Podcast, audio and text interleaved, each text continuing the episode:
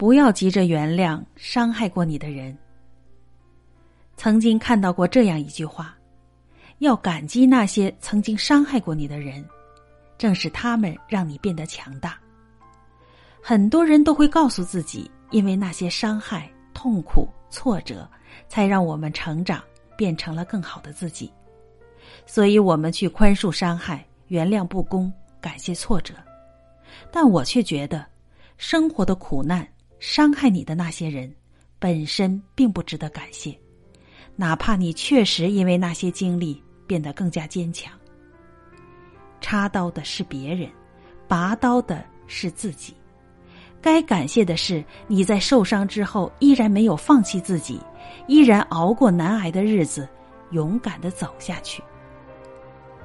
作家毕淑敏写过无数治愈人心的文章，现在的他在台上演讲。侃侃而谈，可少有人知道，曾经的他因为童年的一次心理阴影，几十年都不敢唱歌，不敢在公共场合发言。毕淑敏小学时有次唱歌比赛，他被选进了合唱团，他很开心。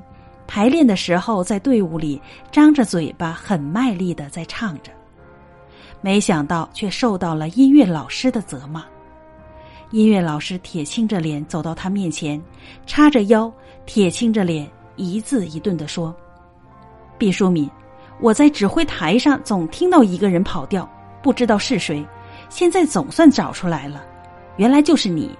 一颗老鼠屎坏了一锅粥，我要把你除名。”不仅如此，老师还冷嘲热讽的说他长得太高，让他回到合唱队伍里，只许张口，不许出声。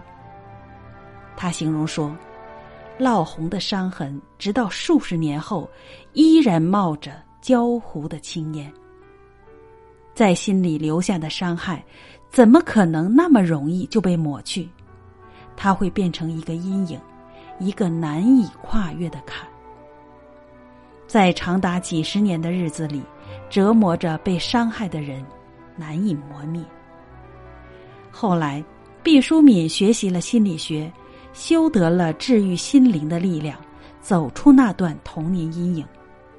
可是，在面对这段伤害的时候，真的应该感谢吗？感谢那位老师对一位孩子如此刻薄。那位老师在当时口出恶言、冷嘲热讽的时候，想的并不是用我的伤害让你成长，纯粹是带着恶意。恶意就是恶意。伤害你的人绝对不是心存善意的，一个真正善良的人和对别人好的人，怎么可能特地去伤害别人？而这样的人又何谈感谢？所以你不必假装大度去原谅那些给你伤害、不顾你心情的人和事，不报复就已经是最大的宽容。网上有人说。所谓的无底线，就是不断的原谅伤害过你的人，对恶的纵容，其实就是对善的无视。你越是容忍，坏人就越是变本加厉。前段时间，我的朋友林就跑来和我哭诉，原因就是受到职场上一位同事的欺负。那位同事比林入职的时间长，常常仗着自己资历深来使唤林做一些杂事。刚开始就叫林帮他拿拿快递、接接热水，慢慢的，甚至会把自己手上的工作推给林做。林作为新人不好意思拒绝，他虽觉得对方有些过分，但想着不过都是些小事，所以也没推脱。没想到这一次，同事有份表格上数据失误，导致了营收上的损失，被老板问责的时候，同事直接推脱到了林的身上。老板在气头上也没问清楚，直接扣了林当月的绩效。林一肚子委屈，自己平时对那位同事这么好，他怎么能背后捅他一刀？我说，就是你平时对他太好了，之前不合理小事处处忍让，让他觉得你太好欺负了。这个世界上就是有很多像林的同事那样的人。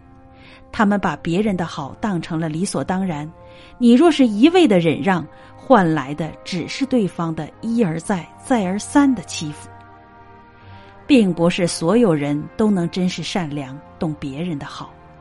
他的充满恶意的所作所为，你都没那么在意，那他就更不会在意了。作为当事人的你，都能云淡风轻的原谅，他就更不会心怀愧疚了。他会把你的原谅和包容看得理所当然，无底线的原谅换来的就是无底线的伤害。做人要去看到别人的好，也要去看到别人的坏。我们善待别人，付出真心，如果得不到回报，也不必忍着憋着。活在这个世界上，每个人都遭遇过伤害，或是友谊的背叛，或是感情的失恋，或是工作职场上那些给你穿小鞋的人，又或是生活一次次的暴击。我看到过网上一个网友的留言，谈起过去受过的伤害，他说：“别人都叫我放下，原谅那些伤害，毕竟那些坏的经历也丰富了我的人生。可当时有多难熬，有多痛苦，痛哭过多少深夜，只有我自己知道。我忘不了，不会感激，不会原谅。”想起张韶涵在吐槽大会上的那段话。无论是事业还是家庭，我都经历过很多风风雨雨。有一句话叫“感激伤害你的人，因为他让你变得更强”。但我只想说，伤害就是伤害，没有这些伤害，我也会变得更强。因为我不仅天生丽质，我还天生要强。我不感激伤害我的人，他们只是提醒了我，不要成为那样的人。对待那些伤害的最好方式，不是微笑着去感谢他，是咬着牙笑着，让自己变得更好。宽恕不是原谅伤害你的人，而是把你从负面的情绪中解脱出来。解怀不了的痛，就不要逼着自己去释怀。所以，不要急着去感激伤害你的人，偶尔当个泼妇，把负面情绪发泄出来也没什么不好。对于那些伤害过我们的人，可以勇敢的说一声：“别指望我去感谢你，我会变得更加强大。”然后去感谢那个一路走来没有放弃的自己。